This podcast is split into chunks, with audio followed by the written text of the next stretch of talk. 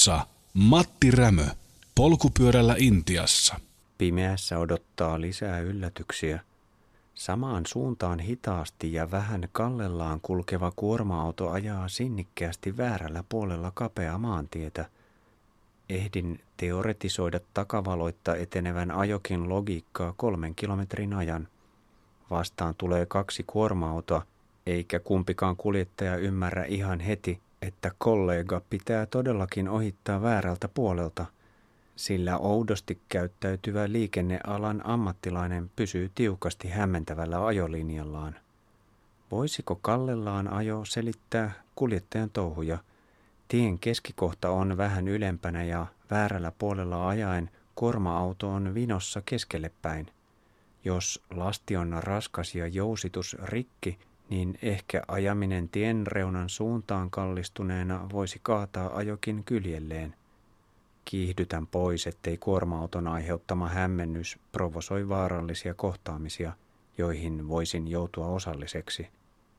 Sivuutan monta kylää, jossa on tien varteen rakennettu isoja tilapäisiä Durga-alttareita.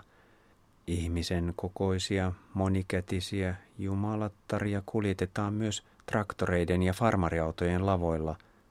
Mukana on usein rumpurytmien tahdissa huutelevia miehiä, joiden vakaumuksellinen innostus tuo mieleen takavuosien vappumarssit. Durga on yksi arvostetuimmista hindujumalista. Mytologian mukaan hän tuli pelastamaan maailmankaikkeutta kosmisen kriisin akuutissa vaiheessa, jossa demonit uhkasivat maailman tasapainoa ja jossa miehiset jumalat eivät kyenneet luomaan järjestystä. Durga on periksi antamaton naissoturi. Hän on Shivan vaimon Parvatin rajumpi ilmentymä, vahvan naisen ylistetty esikuva ja kaikkien feministien äiti. Erikoisin juhlijoiden joukko tulee vastaan maantiellä Pientareen pimeydessä. Tusinan miehen ryhmästä 4 pyörii pitkin pituuttaan maassa eteenpäin. Pyörijöiden päät ovat kohti tien keskustaa. Takana ja edessä kulkevat turvaavat kieriskelijöiden etenemistä. Välillä kävelevät miehet huutelevat iskulausein ylistystä Durgalle. Pyhän rituaalin toimittaminen puhdistaa uskovat maantien saastasta ja pölystä sekä synneistä.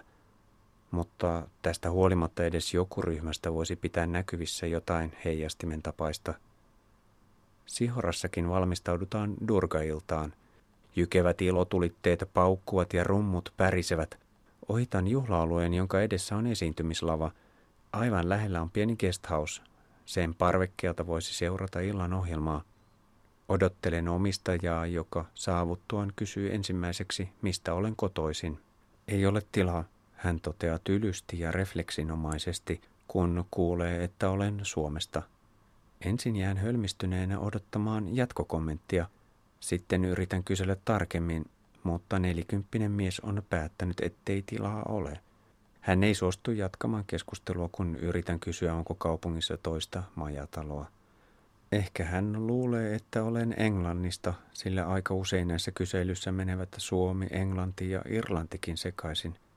Ehkä hän kantaa periytynyttä kollektiivista kaunaa entistä siirtomaa-isäntää kohtaan. 0,5 kilometrin päässä on osavaltiohallinnon ylläpitämä resthouse. Aidatun puistomaisen puutarhan keskellä on yksikerroksinen rakennus, mutta ketään ei näy. Vajaan 100 metrin päässä puutarhan perällä on pienempi talo, jonka pihalta erottuu valonkajoa. Se voisi olla vahtimestarin koti. Huhuilen pihalla, mutta kukaan ei vastaa. Astun sisään keittiöön, jossa 2 naista syö lattialla illallista.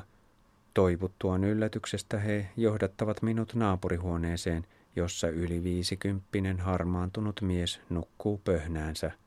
Herättelyn jälkeen hän tokenee pystyyn ja lähtee näyttämään avaraa resthouse-huonetta. 4 sänkyä, hyttysverkko, kattotuuletin ja tilava kylpyhuone kuuluvat 4 euron hintaan, mutta lukkoa ei ole. Lopulta univormupukuinen yövartija tuo pienen riippulukon. Polkaisen takaisin keskustaan, syön ahtaassa ruokalassa, jossa muutama nuorukainen yrittää virittää keskustelua. Yhteisen kielen puute jarruttaa kontaktia, enkä väsyneenä ryhdy ponnistelemaan rautalankamallien kanssa. Hankin aamiaiseksi banaaneja, omenoita, rusinoita ja manteleita. Kolaa löydän konditoriasta. En jaksa jäädä odottamaan Durga-konsertin alkua, vaan palaan uupuneen aresthauseen. Nukahdan nopeasti pimeään hiljaisuuteen. 8. luku. Narmadajoen yli. 1. lokakuuta. Keskiviikko. Sihora, Jabalpur, Varki. 75 kilometriä kautta 1400 kilometriä. 7 euroa. Sähköt häviävät 5:30 ja joudun jatkamaan aamutoimia hämärässä. Avaan ulko-oven, jotta aamu pääsee valaisemaan huonetta. Verannalla hiippailee yövartija, joka yrittää kärttää palvelusrahaa, mutta liian varhainen häiriköinti saa minut vahvasti puolustuskannalle ja selvitän tilanteen viileän ystävällisesti kiitellen. Lähtöä tehdessäni huomaan, että takakummi on aavistuksen pehmentynyt. Jos ongelmat ovat yhä venttiilin juuressa, pumppauksen aiheuttama minimaalinenkin poikittaisliike voi pahentaa tilannetta. Pehmeys on niin vähäistä, että päätän jättää pumppaamisen väliin ja tyytyä tarkkailemaan rengasta. Mutta havainnon jälkeen mieliala ei ole paras mahdollinen. Hellettä edeltävät tunnit sujuvat kuitenkin mukavasti. Vastaan tulee lisää Maiharin Sharda-juhliin menijöitä punaiset piirit liehuen. Joillakin pyhiinvaeltajilla on pyöränsaarvissa hindinkielisiä pahvikylttejä, joissa ylistetään oppimisen jumalatarta.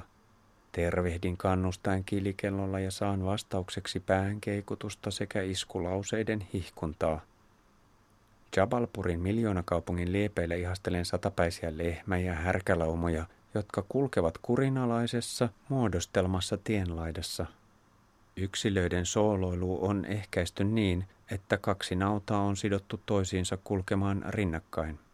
Muutama ohuin bambukepein varustautunut paimen onnistuu kuljettamaan ison lauman muun liikenteen seassa ilman mitään hämmenkiä. Rupiavarantoni ovat käyneet vähiin ja perinteisten turistireittien ulkopuolella valuutanvaihto kannattaa tehdä suurkaupungissa. Aloitan operaation yltiöoptimistisena pikkupankissa muutama kilometri ennen keskustaa. Virkailija pyörittää päätään epäuskoisen näköisenä. Todennäköisesti kukaan ei ole koskaan yrittänyt vaihtaa valuuttaa tässä konttorissa. Pysähdyn keskustassa uudestaan, sillä Allahabad Bank näyttää lupaavalta. Kapuan toiseen kerrokseen aseistettujen vartijoiden ohi. En jää pitkän jonon perälle, vaan etsin vapaan luukun, josta voin udella onnistuuko vaihto. Saan selville, että valuuttaa voi vaihtaa joko State Bank of Indian tai State Bank of Indoren konttorissa. Kadulla kysyn vanhalta sikhiltä neuvoa ja tämä värvää arvovallallaan pyöräilevän nuorukaisen oppaakseni.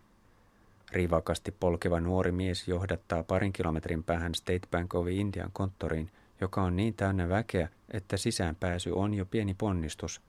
Jonot luukkujen takana ovat kuitenkin ojennuksessa. Miehet ja naiset vaikuttavat rauhallisilta eikä mitään parveilevaa kaaosta ole. Olen kuitenkin yhä väärässä paikassa, sillä valuutanvaihto onnistuu vain kaupungin pääkonttoreissa. Muistan polkeneeni State Bank of Indoren ison toimipisteen ohi, kun pysyttelin oppaan iimussa. Palaan kilometrin tulosuuntaan. Liikerakennuksen alakerrassa on myös pankkiautomaatti, mutta Visa Electron ei ole käypä kortti tässä paikassa. Näen konttorin toisessa kerroksessa, mutten keksi, mistä portaikko löytyy, ja joudun kysymään sitäkin. En vieläkään ole oikeassa paikassa, mutta nyt saan vihdoin täsmällistä tietoa. Yli 1 miljoonan asukkaan Jabalpurissa on tasan 1 pankki, jossa valuutanvaihto onnistuu, ja se on State Bank of Indian pääkonttori, joka sijaitsee Rishi Hotelin ja kaupunginsairaalan läheisyydessä 4 kilometrin päässä.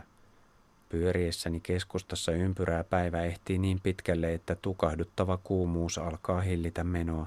Lisäksi jämähdän kapealla kadulla maan siirtotraktorin aiheuttamaan liikennetukokseen. Yritän tunkea vespataksien välistä eteenpäin, hivuttautumalla pääsen lähes traktorin luo, mutta tämä aloittaa yllättävän ja tilanteeseen nähden liian ronskin peruuttelun. Pysähtynyt vespataksi on jäädä alle ja se joutuu tekemään nopean väistöliikkeen ahtaudessa. Vespan kylki kopsahtaa kuormaani. Mutta onnekseni olen ehtinyt seisahtua ja saan tukevalla haara-asennolla pidettyä karavaanini pystyssä. Adrenaliinitaso kohoaa.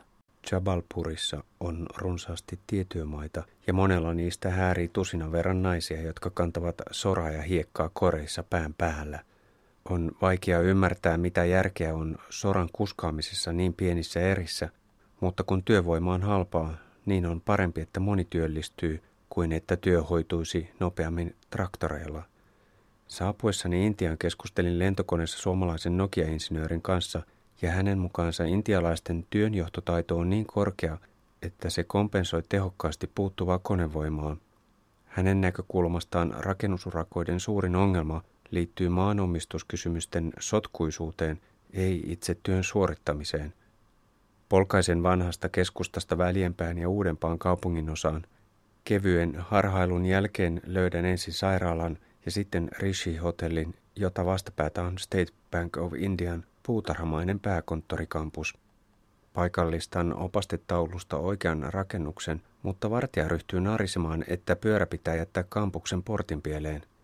Intän, että onhan konttorin edessä moottoripyöriäkin. Kun vetoan dramaattisesti tavaramäärääni, tulee paikalle sotilas, joka päästää eteenpäin. Sisällä pankin ulkomaan osastolla on järisyttävän tehokas ilmastointi. Mietin, pitäisikö palata ulos kaivamaan takkia esiin, mutta pääsen saman tien luukulle. Virkailija kirjaa jokaisen vaihdettavan setelin numerosarjankin. Passista otetaan tietenkin valokopio, ja itse joudun täyttämään 3 eri kaavaketta. Muistelen, että tällaistahan se oli joskus muinoinkin, ellei rahaa vaihtanut mustassa pörssissä. Mutta että vielä vuonna 2008, vuosikausia suunnitelmataloudesta luopumisen jälkeenkin. Olen ainoa asiakas, joka haluaa ostaa rupioita, sillä tyylikkäästi pukeutuneet miehet täyttävät kaavakkeita saadakseen dollareita. Toimitus kestää jonkin aikaa ja vetäydyn odottelemaan ulos lämpimään. Virkailija lupaa lähettää vartijan kutsumaan minua. Pihalla en ehdi kaivaa eväitä esiin, kun joudun jo kertomaan henkilöhistoriaani uteliaalle. Ystävälliset miehet ihmettelevät, mitä järkeä on polkea tuhansia kilometrejä. Kun väitän, että pyöräily on terveellistä mielelle ja keholle, seuraa hiljaisuus. Hölmistyneistä katseista ymmärrän höpöttäväni omituisuuksia. Kuinka 2 tahtia dieselpakokaasujen ja pölypilvien seassa polkeminen voisi olla terveellistä, tai kuinka kammottavissa ruuhkissa sompailu voisi olla rentouttavaa. Eikä pyöräilyyn liity täällä edes häivähdystäkään urheilullista tai trendikästä statusta, koska polkupyörä on ei-varakkaiden perusliikenneväline tai raskaan työn raatajien työkalu. Vartin kuluttua vartija tulee kutsumaan kylmyyteen, jossa saan melkoisen nipun rahaa. Pinkka on ihan liian paksu mahavyöhön tungettavaksi. Isoja seteleitä ei kuitenkaan kannata ottaa, sillä niillä ostaminen voi osoittautua hankalaksi, kun vaihtorahaa ei löydy. 500 rupian eli 8 euron setelit ovat jo aivan liian suuria. Kannattaa ottaa nivaskat 100 ja 50 rupian seteleitä. Rahanvaihto-operaation vierähtää kaikkiaan lähes 4 tuntia. Ulossuunnistus Jabalpurista vaatii muutaman kysymisen, sillä iso kaupunki on laajalla alueella. Ylitän 2 rautatiesiltaa, joiden rampit tuntuvat armottomassa paahteessa rasittavan jyrkiltä. Ohitan kadunpätkäni, jonka 10 liikkeet ovat erikoistuneet moottoripyörän satuloiden tuunaamiseen. Monimutkaisten ornamenttien, jumal- ja eläinkuvien lisäksi Bollywood-tähdet ovat suosittuja. Myös Rambon karisma uhmaa aikaa. Leveät kadut kapenevat ja talokanta muuttuu rähjäisemmäksi. Tie muuttuu vähitellen pölyäväksi kuoppakokoelmaksi. Reitti kulkee kallioisen kukkulan vieritse. Ylhäällä on temppeli, jonne vie kiemurteleva ja pimeällä valaistu polku. Pysähdyn banaanitauolle taajamaan, jonka risteyksessä on iso tilapäinen Durga-alttari. Hunnutetun ja monikätisen jumalattaren jalkojen juuressa makaa kipsileijona. Isä tulee käsi kädessä pienen poikansa kanssa uhraamaan hedelmiä ja kukkia Durgalle. Kun yritän kuvata alttaria, digikamera sanoutuu irti yhteistyöstä. Ryhdyn tutkimaan ohjekirjaa 20 ihmisen keskellä. Voisiko kuumuus jumittaa kameran? Pyörä on ollut tuntikausia auringonpaisteessa ja kameran paikka on päällimmäisen laukun sivutaskussa lähellä ulkopintaa. Edes ilmavirta ei ole jäähdyttänyt kuormaa pankkikierroksen aikana. Syön huolestuneena varjossa ja tauon jälkeen yritän uudestaan. Yllättäen kamera toimii taas. Palaan National Highway 7 aivan Narmada-joen sillan juuressa. Jyhkeä betonirakennelma ylittää virran 30-40 metrin korkeudessa, sillä toiselta rannaltaan joki rajautuu Kukkulan rinteeseen. Alhaalla kulkeva kapea ja kaiteeton vanha silta on jäänyt jalankulkijoiden käyttöön. Rannalla on iso gat, jossa 10 kylpiät ja pyykinpesijät puuhastelevat askareissaan. Narmada kuuluu Intian 5 pyhimmän joen joukkoon. Narmadan synnylle on ainakin 2 mytologista selitystä. Toisen mukaan se on saanut alkunsa luoja Brahmanin kyyneleestä. Värikkäämpi versio kertoo, kuinka Shiva mietiskeli niin ankarasti, että hiki alkoi valua noroina ja niistä muodostui virta. Keski-Intian hindut pitävät Narmadaa jopa Gangesia pyhempänä. Legendan mukaan miljoonista vuosittaisista kylpiöistä liikaantuva Ganges tulee mustan lehmän hahmossa puhdistautumaan säännöllisesti Narmadaan. Yksi sadhujen pyhinvaellusreiteistä kulkee Arabian mereltä Narmadan suistosta 1300 kilometrin päähän joen lähteelle ja virran vastarantaa pitkin takaisin merelle. Alun perin toivoin, että minulle jäisi aikaa pienelle Narmada-vaellukselle. Jabalpurista 400 kilometriä länteen sijaitsee Omkareshvarin kaupunki, jota kuvataan Keski-Intian pikkuvaranaasiksi, mutta jossa on huomattavasti vähemmän kaupallista kuonaa. Mutta ei, olen liikkeellä aivan liian tiukalla aikataululla. Miljan koululle on matkaa 1000 kilometriä ja koulultakin vielä 150 kilometriä Mumbaihin ja aikaa on vain 2 viikkoa. Omkareshvar jää tällä kertaa väliin. Narmada on ollut viimeiset 50 vuotta ankaran uskonkiistan kohteena.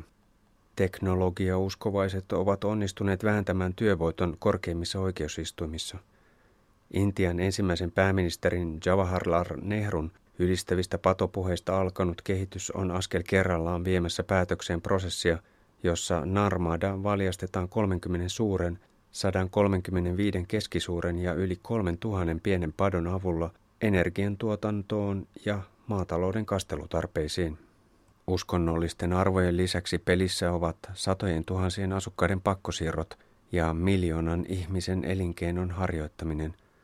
Rajuimmin projekti koskettaa adivaaseja, jotka ovat vaarassa jäädä siirtomaa-ajalle tyypillisen rakenteellisen väkivallan uhreiksi. Kaiken lisäksi patoverkoston tuomat hyödyt eivät ole yksiselitteisiä. Hyvää viljelysmaata hukutetaan, jotta saataisiin kasteltua kuivempaa maata suolaantumisriskin uhallakin. Edes hankkeen energiantuotannon hinta-hyötysuhteesta ei ole varmuutta, mutta projektin kevennettykään versio ei riitä teknologiauskovaisten johdolle. Hämmentyneen mielin ja väsyneenä ylitän Narmadan, etelän ja pohjoisen henkisen rajajoen. Kiskon pari mäkeä ylös ja pysähdyn isoon ruokalaan huoltoaseman viereen. Ravintolassa ei ole sänkyjä ollenkaan, mutta olen liian voipunut jatkaakseni lepopaikan etsintää, sillä valuuttasekoilu on keikauttanut pahasti päivän aikataulun. Huuhtelen pään ja jalat ja vetäydyn ruokalan hämärään takaosaan kattotuulettimen alle. Daal on suussa polttavan tulista ja vatsani protestoi. Olo on hutera. Nukahdan tuolille. Unessa aurinko on pelottavan korkealla taivaan kirkkaudessa. "Hei, sinä nukut," ääni sanoo, ja käsi koskee olkapäätä. Siis mitä, kuka? Joku ravintolan satunnaishemmo herättää kertoakseen, että nukun. Saan pienen raivopuuskan ja rupean italiaksi sättimään miestä vähämieliseksi idiootiksi, jolle minun nukkumiset eivät kuulu hevon. Hän vetäytyy omaan pöytänsä, kun käy ilmi, etten halua keskustella. Muutamaa minuuttia myöhemmin mies palaa tiedottamaan, että nyt hänen pitää lähteä. "Bye bye." Saan uuden kevyemmän puuskan, vaikka ehdin tiedostaa, ettei mies yritä härnätä. Hän haluaa vain kertoa mielestään oleellisen asian. Episodia seurannut omistaja lähettää apupojan ilmoittamaan, että ulkona ravintolan seinustalla olisi yksi sänkykin. Kiitän, mutta olen aivan liian kiihtynyt voidakseni enää nukkua. Keräilen voimia vielä puolisen tuntia ennen kuin palaan satulaan. Maasto rupeaa kumpuilemaan kunnolla ja saan kiskoa ylös reippaita mäkiä. Metsäisessä serpentiininousussa 20 makakia seuraa menoani. Joudun yllättäen pysähtymään apinoiden ihmeteltäväksi, sillä kengänpohjan alle menevästä kuminauhasta, joka kiristää ajohousut myös nilkkojen suojaksi, on rispaantunut kumilankaa ja lanka on tarttunut polkimeen. Huomaan ongelman ajoissa ennen kuin jalka jumittuu kiinni polkimeen, mutta päivä alkaa saada tavallista absurdimpia piirteitä. En kuitenkaan jaksa pohtia, mitä apinat mahtavat tilanteesta miettiä. Kaiken lisäksi suolisto pakottaa pian pysähtymään uudestaan. Etsiskelen 5 kilometrin ajan rauhaisaa pusikkoa, löydän syrjäisen basilikalta tuoksuvan pöheikön. Kun kaikessa rauhassa puen ajovaatetusta takaisin päälle, katseeni kiinnittyy takapyörään. Siis mitä? Takarenkassahan on irvistelevä rako. Rupi ei vaadi välitöntä reagointia, mutta rengas pitää vaihtaa illalla. Tänään on pimeä ajo jätettävä väliin ja pysähdyttävä seuraavaan kaupunkiin. Ennen päivän polkemisurakan päättymistä kohtaan vielä yli 100 pään lehmälaumoja, jotka maleksivat National Highway 7 koko leveydellä. Lehmät eivät reagoi millään lailla torvensoitteluun, vaan antavat tilaa vasta kun autot tunkevat lauman sekaan kävelyvauhtia. Mutta autoilijat osaavat kiitettävästi varautua näihin tien valtaaviin eläimiin, eivätkä he tarvitse aiheesta varoittelevia viranomaistiedotteita. Uupuneena saavun Barkin pikkukaupunkiin rengas pehmenneenä. Resthausissa toistuu eilispäivän teema. Ensin en löydä ketään majatalosta, sitten huhuilen vahtimestarin keittiöstä esiin naiset, jotka värväävät avaimenhaltijan töihin. Ehkä julkishallinnon majatalojen yöpymiset varataan yleensä etukäteen jonkun viraston kautta.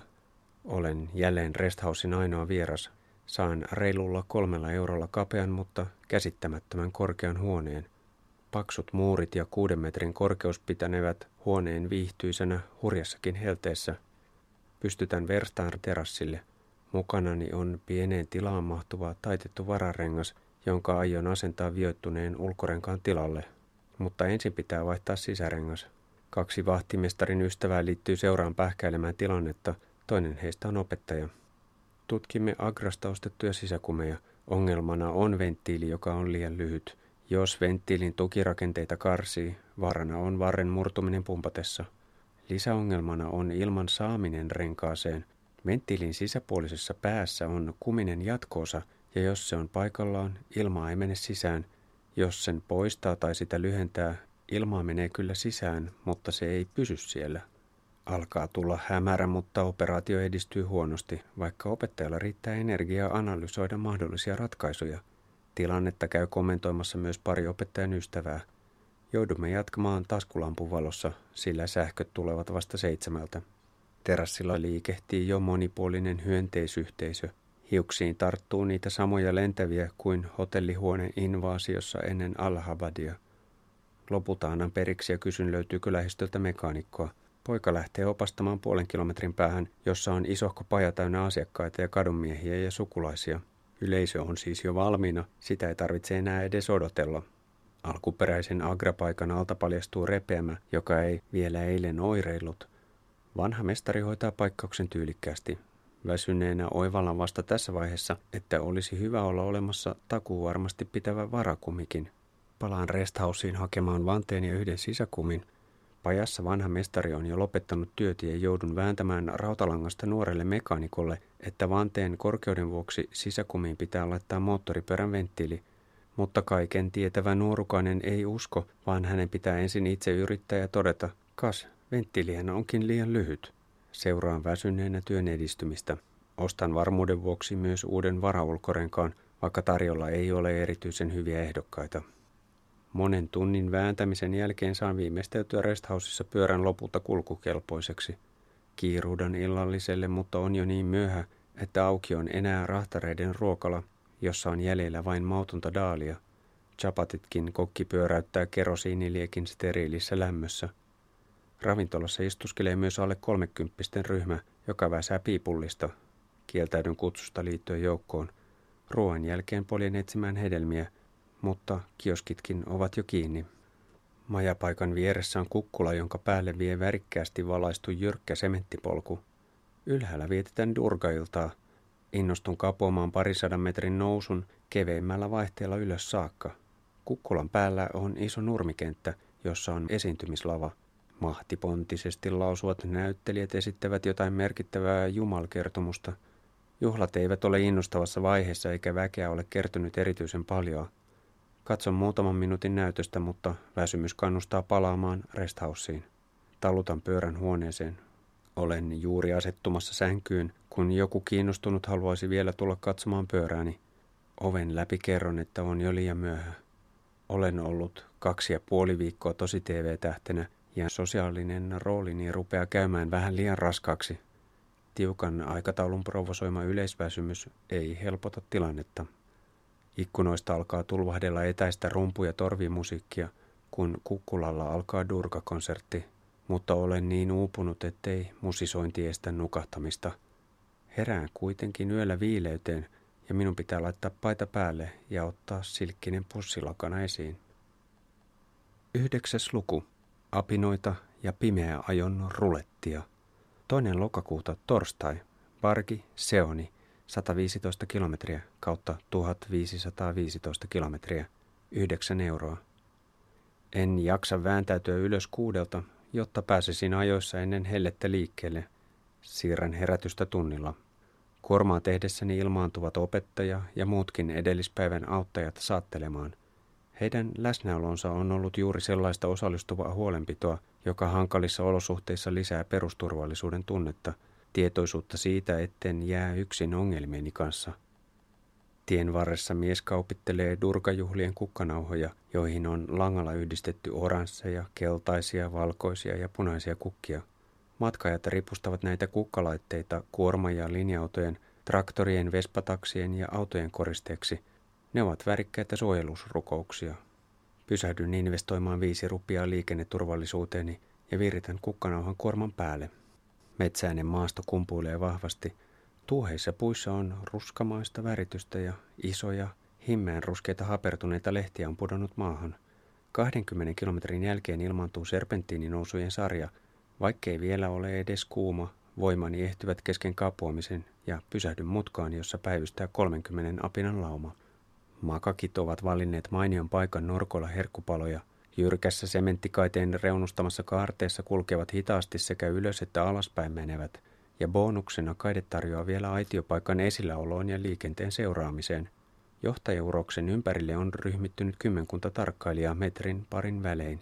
Muut aikuiset istuskelevat pientareella tai puissa, ja pikkuiset kisailevat asfaltilla omissa leikeissään. Lauman tilanteenhallinta on loistavaa. Makakit rapsuttelevat itseään ja toisiaan kaikessa rauhassa, ja ne valpastuvat vasta juuri ennen sopivan kohteen saapumista. Elleivät ohjaajavat tee aloitetta kontaktiin, eivät apinatkaan vaivaudu hötkyilemään. Mutta jos auton ikkunasta ojentuu käsi, tai jos kävelyvauhtiin hidastavasta linja-autosta astuu joku ulos, alkaa innokas lobbaaminen. Makakit eivät reagoi läsnäolooni, vaikka touhuan kameran kanssa toisella puolella tietä. Kun ryhdyn lounastamaan rusinoita ja cashewpähkinöitä, tasapainotila muuttuu.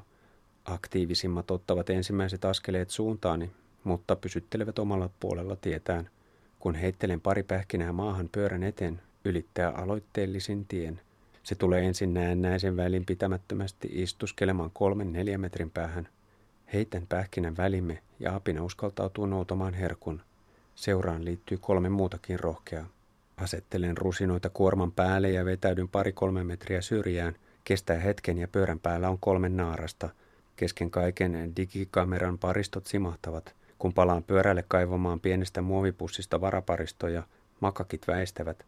Saatuani pussukan esille, vanhempi naaras ponnahtaa kuitenkin takaisin kuorman päälle ja tarttuu pieneen valkoiseen pussiin. Se yrittää kiskaista sitä itselleen, mutten hellitä otetta. Naaras luovuttaa ja hyppää pientareille. Vasta nyt tajuan huolestua kypärästäni, jonka olen laskenut rinteeseen pyörän viereen. Eihän kukaan keksi kokeilla sitä, eihän. Mutta valkoinen punaisin heijastin nauhoin koristeltu kypäräni ei herätä mitään intohimoja. Ripustan vielä durga kukkanauhan puun oksaan ja yritän houkutella kuvattavia.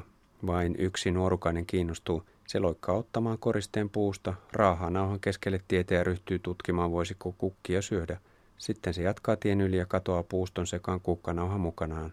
Muut makakit eivät osoita erityistä mielenkiintoa tapahtumaan. Ne jatkavat päivystystyötään. Yle Puheessa Matti Rämö, polkupyörällä Intiassa. Seuraavaksi kuullaan parhaita paloja puheen aamusta kuluneelta viikolta.